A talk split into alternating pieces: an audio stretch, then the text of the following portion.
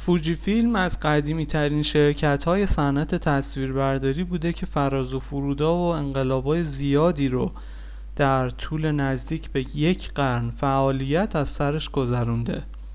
فوجی فیلم یا فوجی فیلم Holdings Corporation یه شرکت ژاپنیه که ساختمون مرکزیش تو توکیو قرار داره. فوجی فیلم بعد از گذشت یک قرن فعالیت امروز در بازارهای مختلفی در سطح بین المللی فعالیت می‌کنه. طراحی و توسعه و خدمات در راهکارهای اسناد سازمانی تصویربرداری پزشکی تجهیزات تصویربرداری تشخیصی لوازم آرایشی و بهداشتی داروهای احیایی سلولهای بنیادی ساخت و تولید صنایع زیستی دستگاه های اپتیکی و پنل های نمایشگر تخت دوربین دیجیتال، فیلم عکاسی رنگی و تمامی تجهیزات مرتبط با صنعت ضبط و چاپ عکس حوزه های متنوع فعالیت این برند قدیمی ژاپنی رو تشکیل میدن.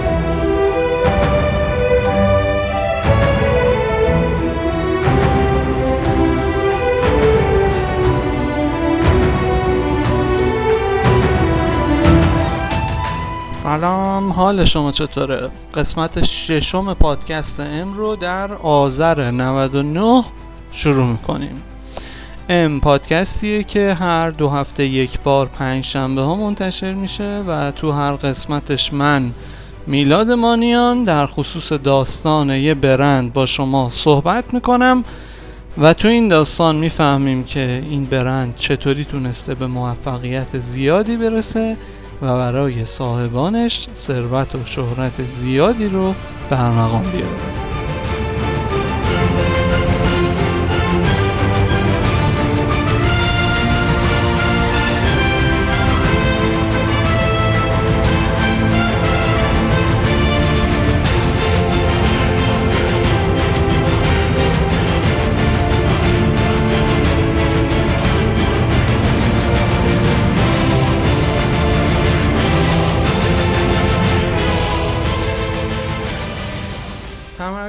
اصلی فعالیت های فوجی فیلم تا سالها روی تجهیزات عکس برداری و خصوصا فیلم های ثبت عکس بود.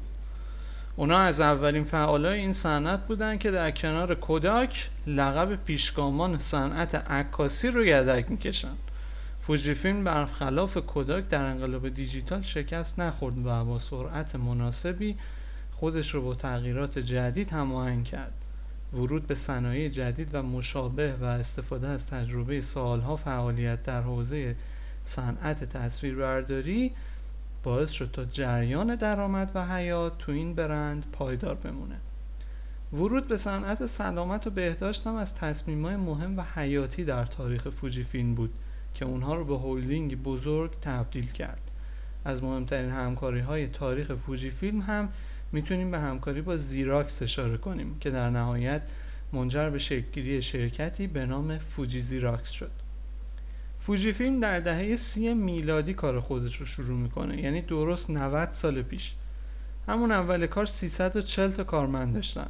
خیلی ها یه شرکتی رو 90 سال پیش با این همه کارمند تأسیس کنی. اولین کارخونه مستقل اونها در فوریه همون سال در شهر آشیگارا راه اندازی میشه. شویچی آساتو اولین مدیر فوجی فیلم بود که وظیفه دشوار خروج شرکت از بحرانهای اولیه رو بر عهده داشت. اولین محصولات فوجی فیلم های عکس برداری و فیلم برداری صفحات خشک چاپ عکس و کاغذ مخصوص چاپ عکس بود. جالبه بدونین که اون موقع یعنی تو ژاپن اون موقع تولید این محصولات وابستگی زیادی به واردات مواد اولیه داشت. برای همین محصولات اولیه فوجی قیمت بالا و کیفیت نچندان قابل قبولی داشتند که سالهای اولیه فعالیت رو خیلی برای اونا دشوار کرده بود. اولین وظیفه و مأموریت فوجی کسب اعتبار در بازار داخلی ژاپن بود. صنعت مواد حساس به نور اهمیت بالایی برای اعتبار برند قائل بود. در واقع عکاسا دوست نداشتن تصاویر ثبت شده در دوربینای خودشون رو در معرض ریسک استفاده از مواد اولیه ضعیف قرار بدن. از اون طرف خب دنبال قیمت کمتر و مغروم صرفه هم بودن دیگه. با این اصاف سه سال اول فعالیت فوجی با افزایش بدهی، کاهش فروش و تلاش های بیشمار برای تأمین هزینه های تحقیق و توسعه همراه بود. در نهایت مدیرای شرکت فهمیدن که اول باید افزایش کیفیت رو یه فکری براش بکنن. و نتیجه هم این شد که اونا یه متخصص آلمانی رو در بخش فناوری های امولسیونی استخدام کردن تا فرایند تولید رو براشون بهینه سازی کنه. ترکیب مشاوره آلمانی با تحقیق و توسعه داخلی فوجی باعث شد تا اولین محصول مستقل اونها در سال 1936 تولید بشه. نگاتیو فیلم برای فیلمبرداری و اولین فیلم عکاسی انحصاری فوجی تو همون سال تولید شد. تولید نگاتیو فیلم نیاز به فناوری مدرنی داشت و فوجی با ورود به این صنعت تونست صلاحیت مناسب رو در بین استودیوهای تصویربرداری ژاپنی کسب کنه. بعدش که اونا تونستن اولین محصول مستقل خودشون رو تولید کنن نوبت به توسعه فعالیت های تولیدی رسید. فوجی دومین کارخونه خودش رو در سال 1938 تأسیس کرد و یه سال بعد هم آزمایشگاه تحقیقات رنگ رو راه اندازی می‌کنه. اما چرخش زمین و روزگار با اونا همراه نشد چون با وجود پیشرفت‌های مناسب جنگ جهانی دوم عاملی بود که منجر به توقف کامل حرکت فوجی شد. دولت ژاپن در جریان این جنگ جهانی دوم تمامی مواد اولیه حساس رو برای کاربردهای نظامی در انحصار خودش جمع آوری می‌کنه. در نتیجه صنعت فیلم در بازار مصرف کننده باید منتظر پیشرفت جنگ میمون تا شاید کمی مواد اولیه هم به اونا برسه. در سال 1945 ضربه محکمتر جنگ به فوجی وارد شد و بمباران متفقین دو کارخانه این برند ژاپنی رو تقریبا تخریب کرد. اما بالاخره جنگ جهانی دوم هم با همه بدبختی و مصیبتاش و تموم شد و سالهای پس از جنگ زمان بازسازی استراتژیک و زیرساختی برای فوجی بود اما بعد از جنگ که ژاپن رسما شکست رو تو این جنگ پذیرفت متفقین مجوز از سرگیری تجارت مستقل رو از سال 1947 صادر کردند. فوجی به سرعت از فرصت پیش اومده استفاده کرد و صادرات خودش رو به کشورهای دیگه آسیایی و کشورهای آمریکای لاتین شروع کرد. تولید کننده های ژاپنی با وجود شکست کشورشون تو جنگ اعتبار خوبی رو در بین مصرف کننده ها و شرکت های خریدار تجهیزات اپتیکی داشتن. فوجی از همین اعتبار استفاده کرد تا محصولاتش رو به بازارهای هدف صادر کنه. البته فناوری ژاپنی صنعت فیلم و مواد حساس دیگه در اون سالها هنوز پشت سر پیشگامهای آمریکایی اروپایی حرکت می‌کرد. با وجود همه این داستان ها که تا حالا براتون تعریف کردم فوجی در دهه های ابتدایی فعالیتش هیچ وقت نتونست اعتبار خوبی رو تو صنعت تصویر برداری و فیلم برداری داشته باشه. مشکل هم از اونجا شروع می شد که اونا با وجود تولید فیلم های تصویر برداری اشعه ایکس و فیلم برداری توانایی تولید محصول برای بازار مصرف کننده آماتور رو نداشتن. اما در نهایت در دهه 1950 اولین فیلم های مخصوص مصرف کننده از کارخانه فوجی خارج شد.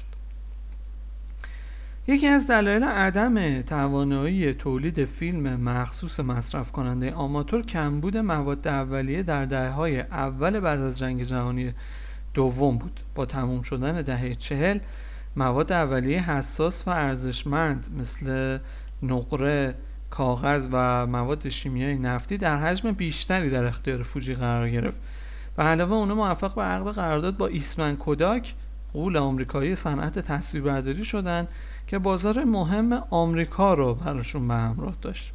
در سال 1952 اولین فیلم اکسبرداری آماتور در فوجی تولید شد تا 6 سال بعد چند نسخه توسعه یافته هم به بازار راه پیدا کرد.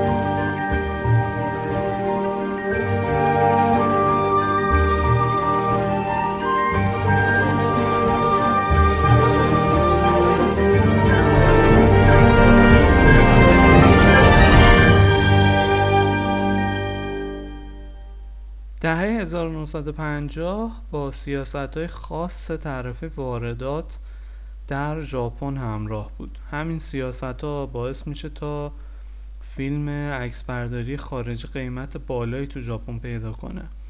فوجی هم با استفاده از همین سیاست ها تونست بازار ژاپن رو در اختیار بگیره که در سالهای بعد 15 درصد از بازار جهانی فیلم عکاسی رو تشکیل می‌داد.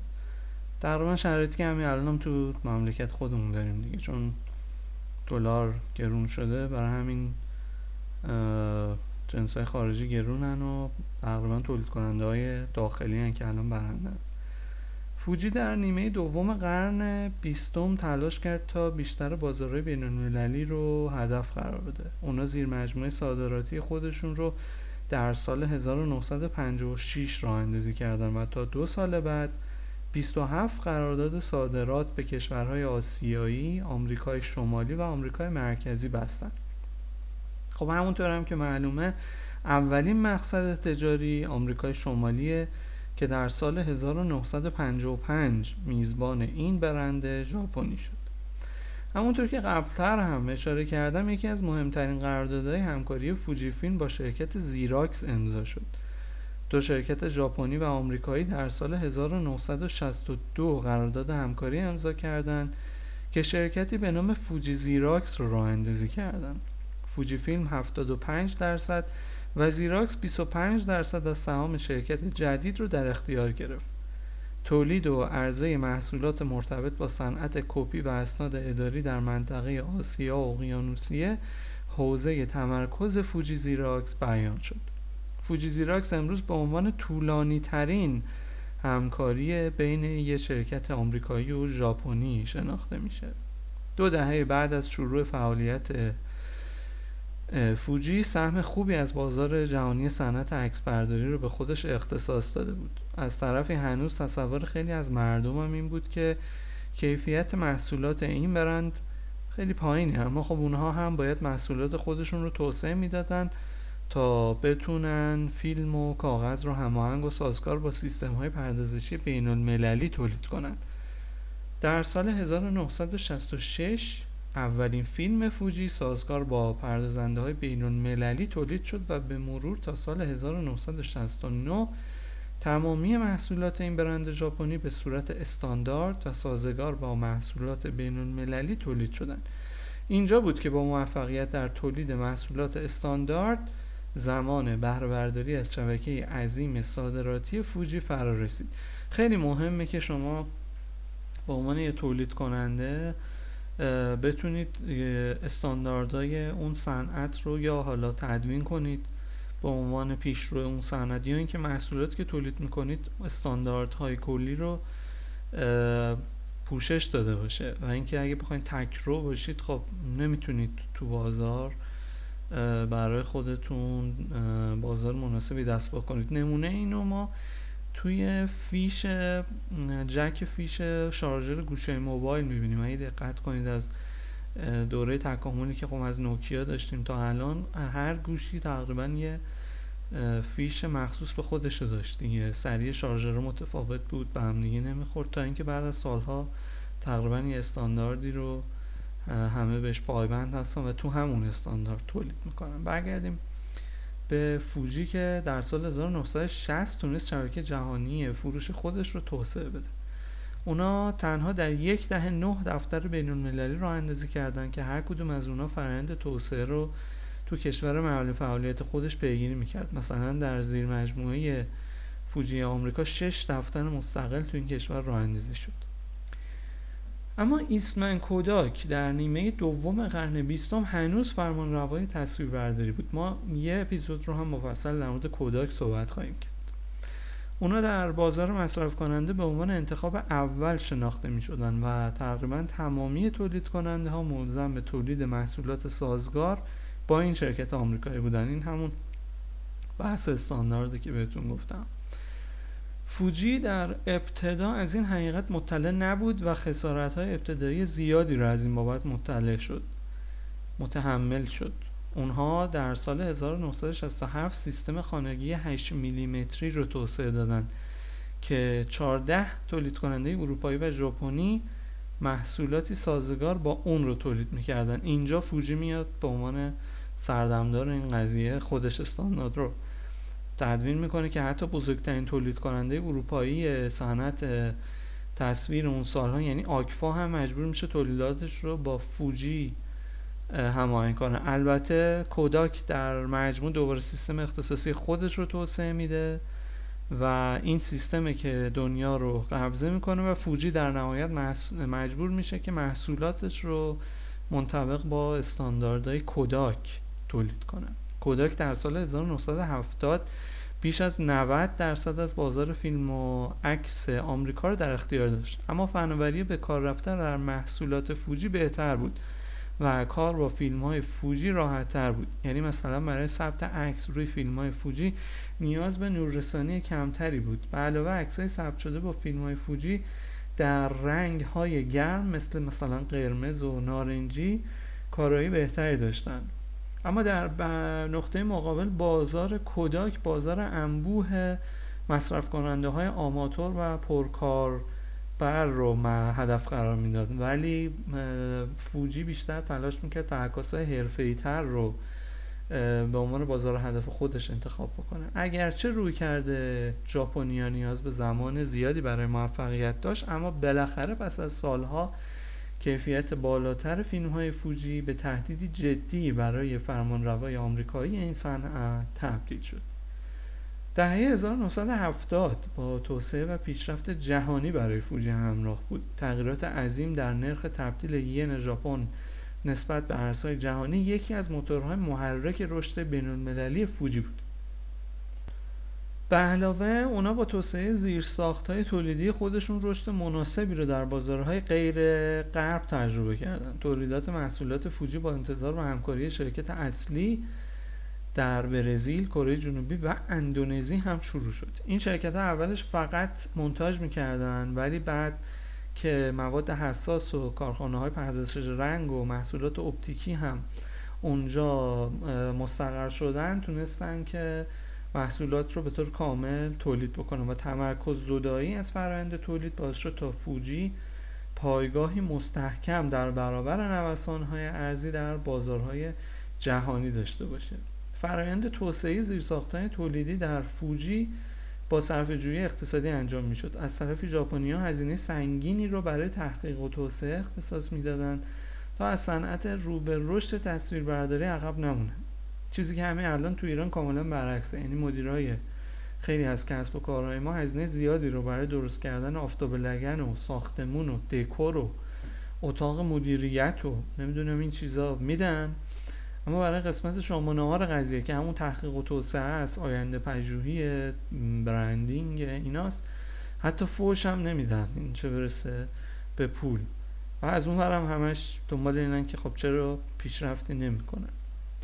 اگه برگردیم دوباره به فوجی برای مثال تحقیقات در حوزه مغناطیس رو از سال 1954 شروع کرده بودن و اولین محصول تو این حوزه رو 6 سال بعد در سال 1960 به بازار عرضه کردن.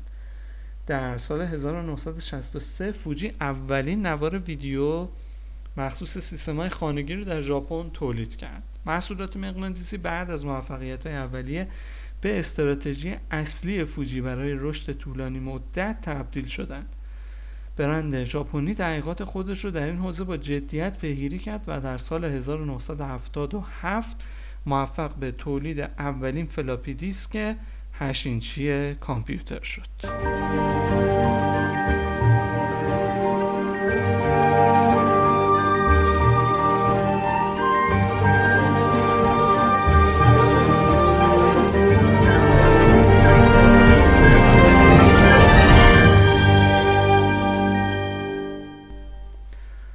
خودم با اینکه آشنایی زیادی با تاریخچه صنعت کامپیوتر دارم تا حالا نمی‌دونستم. فوجی فوجی فلاپی هم داشته. حالا چه برسه به اینکه اصلا تولید می‌کرده. فلاپی ها رو ما اون موقع به برند مکسل میشناختیم. حالا اگه از شنونده های دهه هفتادی یا حالا اواخر دهه شصتی ام پادکست هستید حتما براتون سوال پیش اومده که فلاپی دیسک دیگه چیه؟ یعنی تو یک کلمه اگه بخوام بگم فلاپی دیسک همون فلش مموری های اولیه است که اسمشون فلاپی بود و نهایتا یک و چهار دهم مگابایت ظرفیت داشتن. یک و چهار دهم مگابایت ها. یعنی یه چیزی کمتر از یه فایل MP3 اگر هم می‌خواید عکس و تصاویر فلاپی دیسک ها رو ببینید و ببینید اصلا چه ریختی بودن بعد از انتشار پادکست برید صفحه اینستاگرام ما رو نگاه بکنید em.podcast و حتما ما رو follow بکنید. اونجا ما تصاویر فلاپی دیسک فوجی و حالا فلاپی دیسک دیگر رو حتما قرار میدیم. که برید نگاه بکنید جالبه.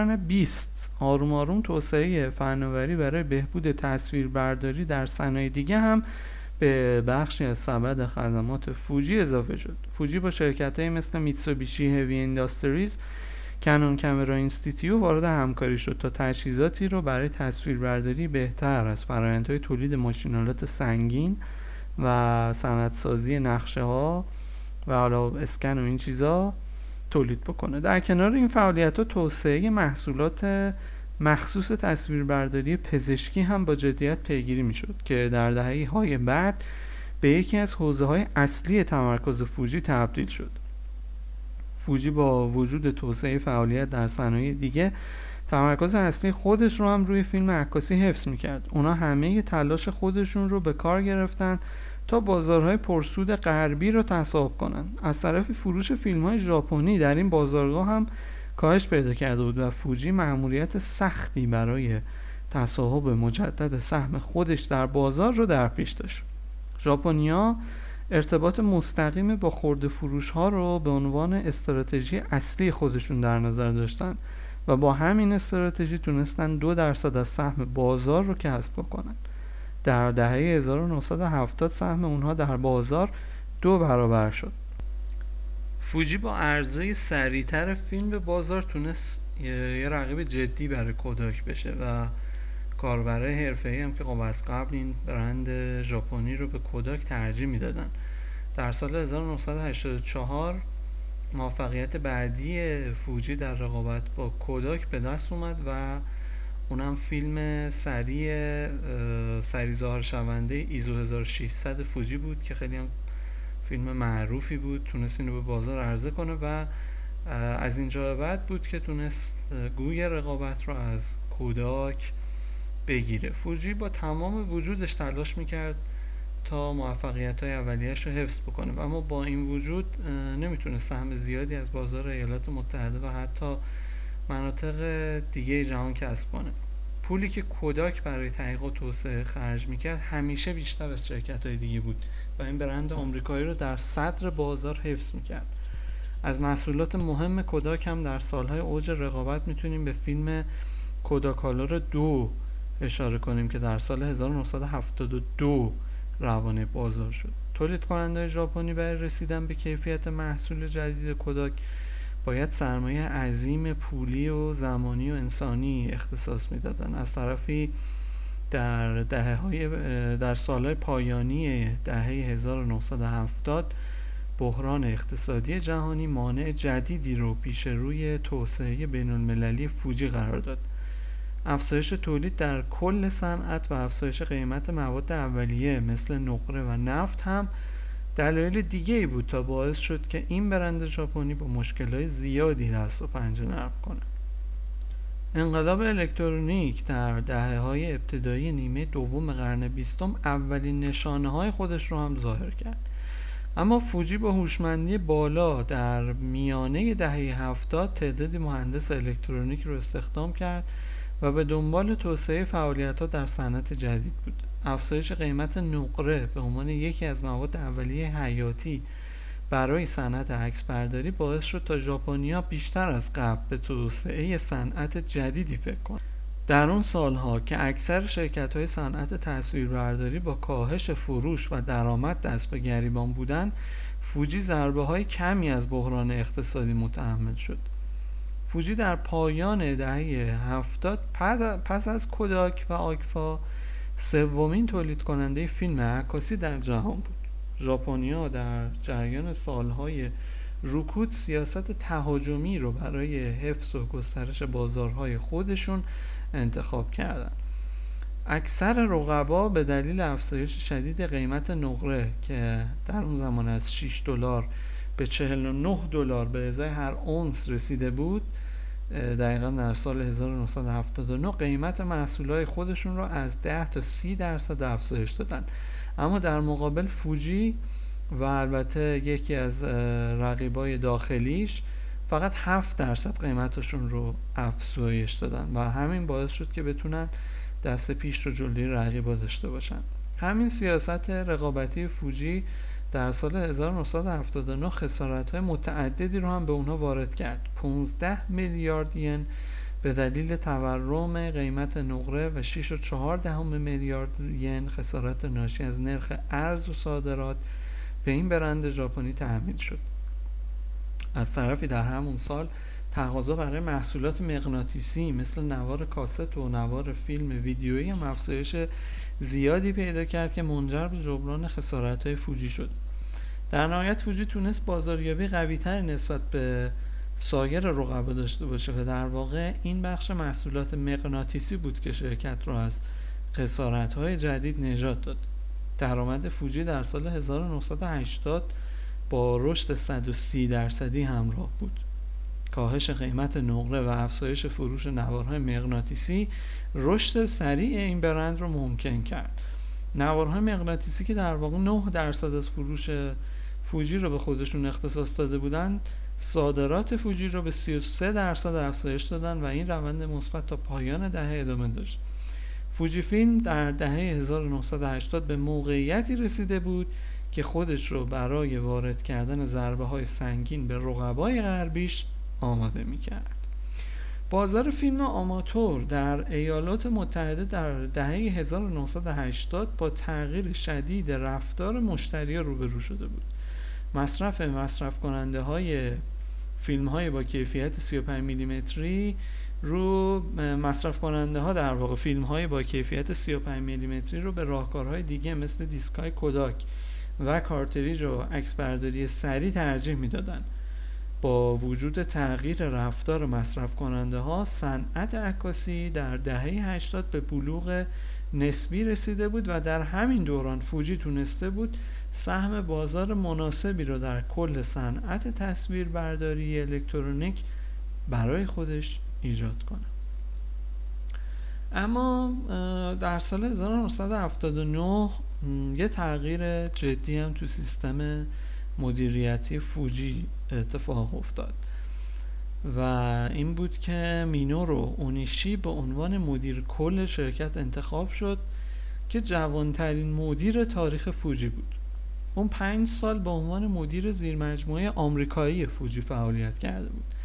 خب با توجه فرهنگ ژاپنیام که معمولا دنبال آدم های جا افتاده تر و هستن انتخاب این مدیر جوان قابل قبول نبود و خیلی از افراد پا گذاشتن رو ناراحت کرده بود. اما اون تونست با بهرهگیری از تخصصش در بازار ایالات متحده شبکه فروش عظیمی رو برای محصولات دیگه این شرکت از جمله نوارهای مغناطیسی و تجهیزات اپتیکی و سیستمای الکترونیکی هیبریدی توسعه بده.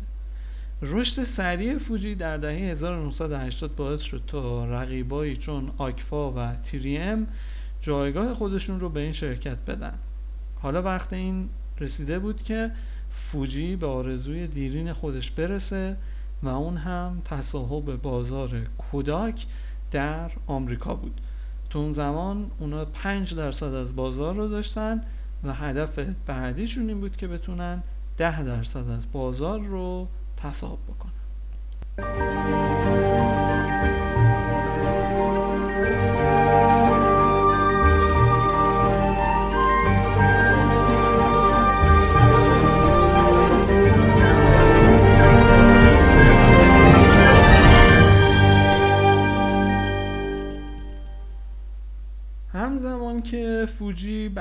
ریخته بود که حمله کنه به بازار آمریکا یه شانس دیگه هم آورده بود که کوداک در همین سالها کمترین و ضعیفترین حضورش تو بازار رو تجربه می‌کرد. فوجی تمام تلاش خودش رو به کار گرفت تا به نیاز روزافزون مصرف کننده ها به فیلم های با کیفیت و سریع در بازار حرفه‌ای و آماتور پاسخ مناسبی بده. به علاوه فعالیت های تحقیق و توسعه با دقت و کیفیت بالایی توی فوجی پیگیری می‌شد. کوداک دیرتر از فوجی متوجه تغییر بازار از محصولات شیمیایی به الکترونیکی شد در حالی که ژاپنی ها از سالها قبل روی این فناوری سرمایه گذاری کرده بودند و خیلی خوب فضای پردازش و تصویرسازی تو حوزه دیجیتال رو میشناختند. اگرچه سرمایه گذاری کوداک در تحقیق و توسعه بیشتر از فوجی بود اما این فوجی بود که تونست سهم بیشتری از درآمد خودش رو به تحقیقات اختصاص بده. در سال 1979 تعداد پتنت های ثبت شده توسط کوداک در آمریکا و ژاپن 255 پرونده بود در حالی که فوجی 270 پتنت رو به نام خودش ثبت کرده بود. فوجی به نام خودش رو به عنوان اولین تولید کننده غیر آمریکایی نوار ویدیو بر سر زبونه انداخته بود. کیفیت محصولات اونها هم از همون موقع در رسانه ها و محافل خورده فروشی تحسین می شد در سال 1982 نوارهای مغناطیسی 12 درصد از درآمد فوجی رو تعمین می کردن.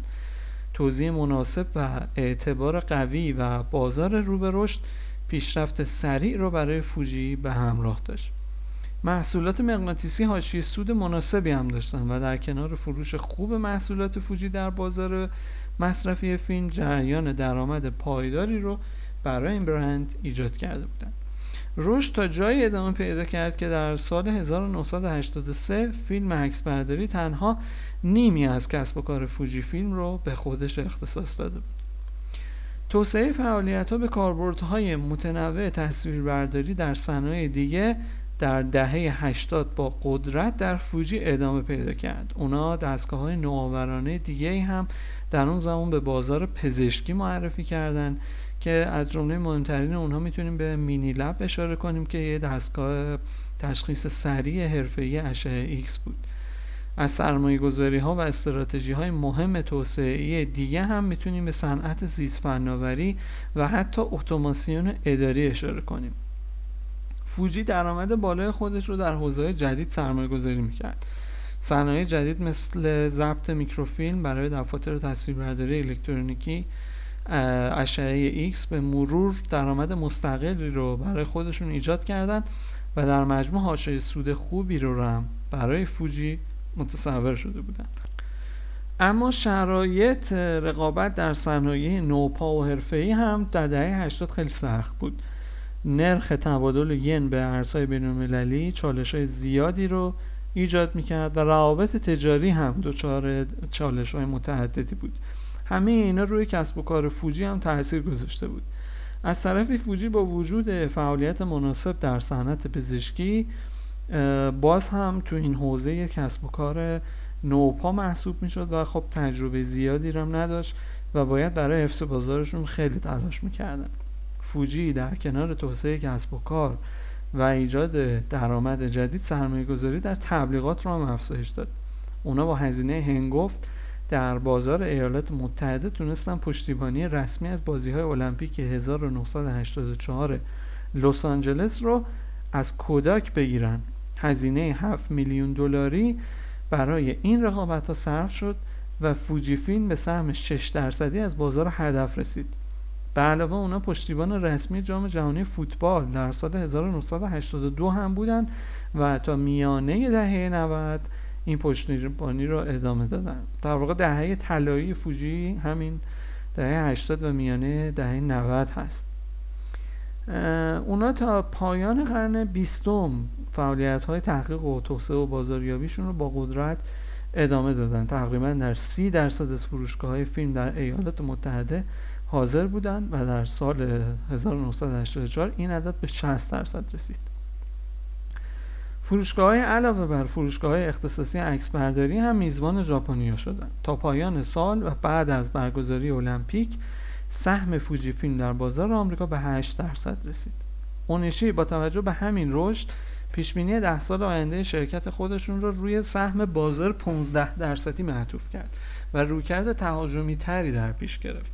تا سال 1986 و پیاده سازی استراتژی های تصاحب بازار تصویربرداری و عکسبرداری حرفه‌ای فوجی فیلم 10 درصد از سهم بازار آمریکا رو در اختیار داشت. رقابتی که فوجی فیلم در بازار ایالات متحده تجربه می‌کرد در نقاط دیگه جهان اونقدر مشهود نبود. اونا تقریبا نیمی از بازار فیلم رو در جنوب شرقی آسیا در اختیار داشتن و در سال 1984 با افتتاح دفتر رسمی در چین وارد بازار بزرگ و بکر این کشور شدند. بازار اروپا هم با وجود ایجاد وفاداری به برند پایینتر نسبت به ایالات متحده روند خوبی رو برای فوجی فیلم ایجاد کرده بود اونا در سال 1982 سهمی ده درصدی از بازار داشتند که فقط یک سال بعد به 15 درصد رسید در سال 1984 اولین مرکز تولید فوجی در اروپا و در کشور هلند راه اندازی شد. این ساخت مواد این این مرکز ساخت مواد حساس رو بر عهده داشت و از با از بین بردن چالش های تبدیل نرخ ارز نفوذ بهتر به بازار اروپا رو به همراه داشتن.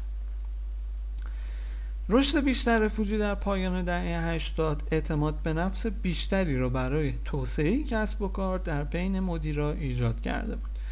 دوربینای یک بار مصرف از نوآوریهایی بودند که در دهه پایانی قرن بیستم توسط کوداک به بازار معرفی شد. اما فوجی با سرعت بهتری تونست اونا رو به بازار ایالات متحده عرضه بکنه.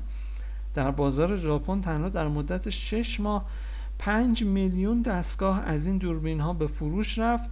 و در سال 1992 فوجیفیلم بزرگترین تولید کننده دوربین های یک بار مصرف در جهان بود.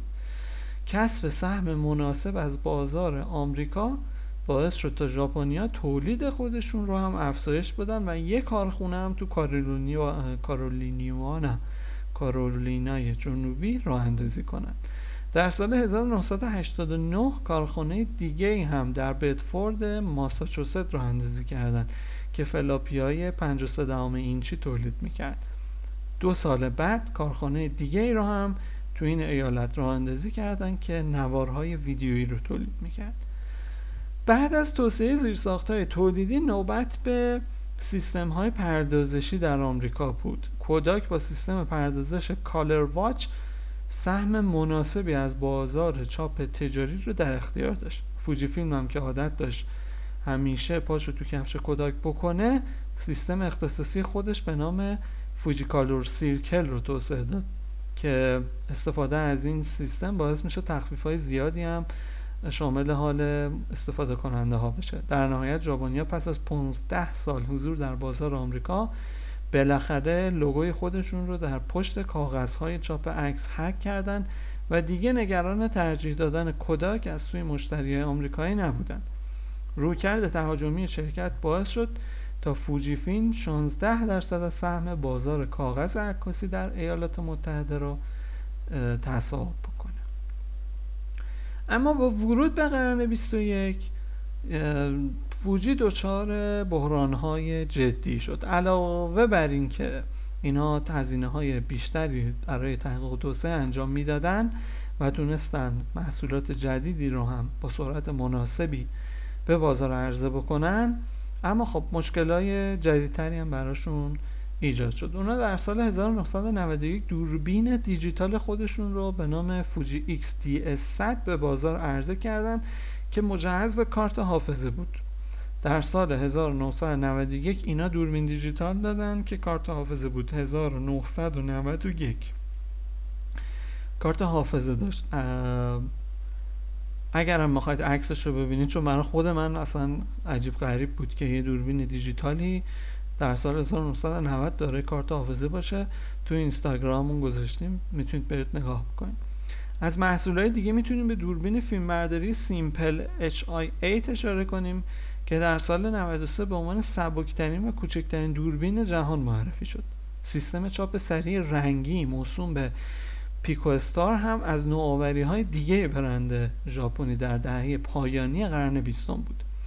اما در خلال سالهای 93 تا 95 فروش فوجی فیلم با بحرانهای متعددی روبرو شد. ارزش یه نسبت به ارزهای بین المللی افزایش پیدا کرده بود و در بازار داخلی هم رقابت شدیدی پیش اومده بود. سهم فوجی فیلم در بازار داخلی ژاپن از 74 درصد به 69 درصد رسید و در همین فین کوداک هم با شکایت های بی امان حقوقی شرکت فوجی فیلم را از معنا قسمت های مختلف تهدید می‌کرد و بحران های جدی رو براشون ایجاد می‌کرد.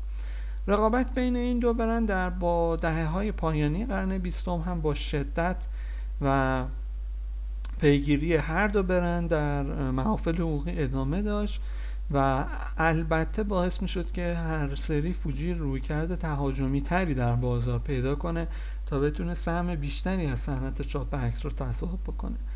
اونا در توسعه شبکه آمریکایی خودشون موفق عمل کردن و تعداد آزمایشگاهشون رو از 21 مرکز به 41 مرکز رسوندن و با پرداخت 464 میلیون دلار شش آزمایشگاه را از والمارت خریداری کردند. کودک برای حفظ موقعیت رقابتی خودش در برابر فوجی فیلم انواع استراتژی ها رو در پیش گرفت اونا از فوجی و دولت ژاپن به خاطر محدود کردن دسترسی به بازار شکایت کردند دولت آمریکا و اتحادیه اروپا در پرونده‌ای که در سازمان تجارت جهانی تشکیل شد از کوداک حمایت کردند فوجی هم در مقابل ادعا می‌کرد که همین مشکلات رو توی آمریکا داره.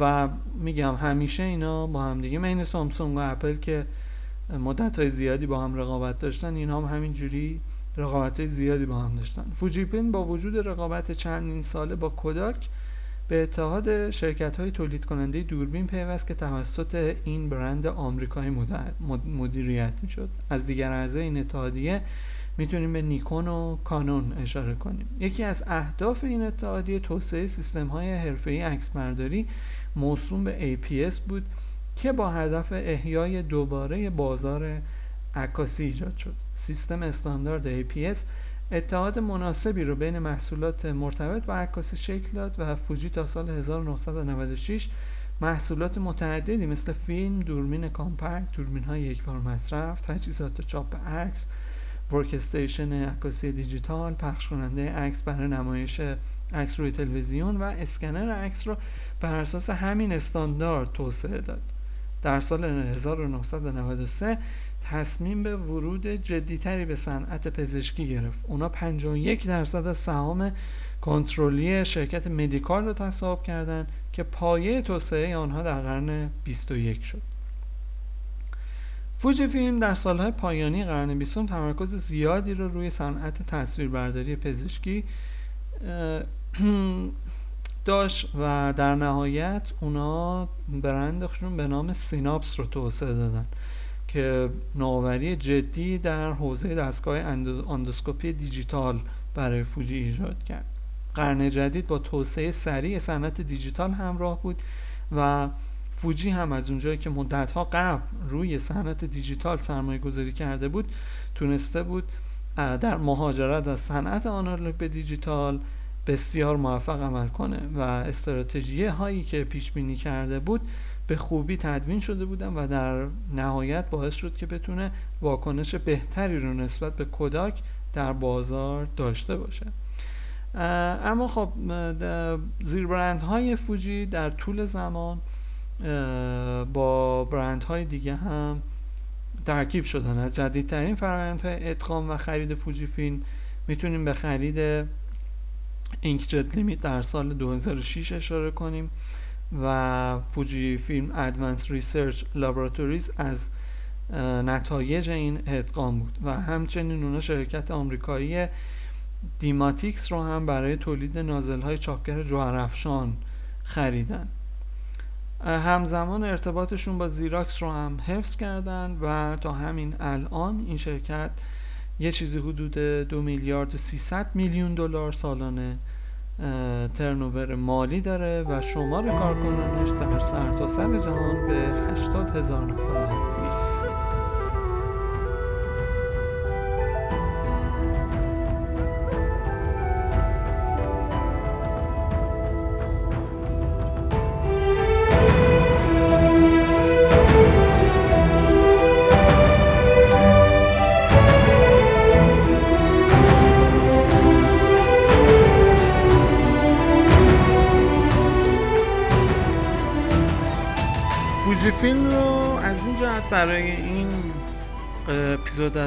پادکست انتخاب کردیم. چون حداقل نام برندش برای افرادی که دارن الان گوش میدن به این پادکست و متولد دهه های 60 به قبل هستن خاطرات خیلی زیادی رو تداعی می‌کنه.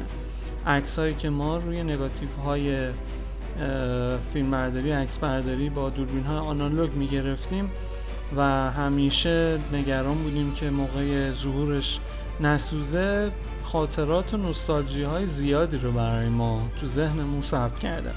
از طرفی هم برای کسایی که اطلاعی نداشتن از مصیبت ها و دردسرهای عکس برداری در قدیم شاید بد نباشه که بدونن که چه مشکلاتی برای عکس برداری بود. امروز ما یه موبایل داریم و یه دوربین داره و به راحتی می‌تونیم عکسامون بگیریم و سریع چاپ بکنیم. ممنونم که اپیزود ششم پادکست ام رو هم تا پایان گوش دادید. page اینستاگرام ما این ام پادکست رو فراموش نکنید همین الان follow بکنید. می‌تونید به دوستاتون رو معرفی کنید. ما خیلی خوشحال می‌کنیم. تصاویر متعددی رو اونجا در مورد این اپیزود براتون بارگذاری می‌کنیم که حتما در تکمیل این صحبت ها خیلی می‌تونه کمک کنه.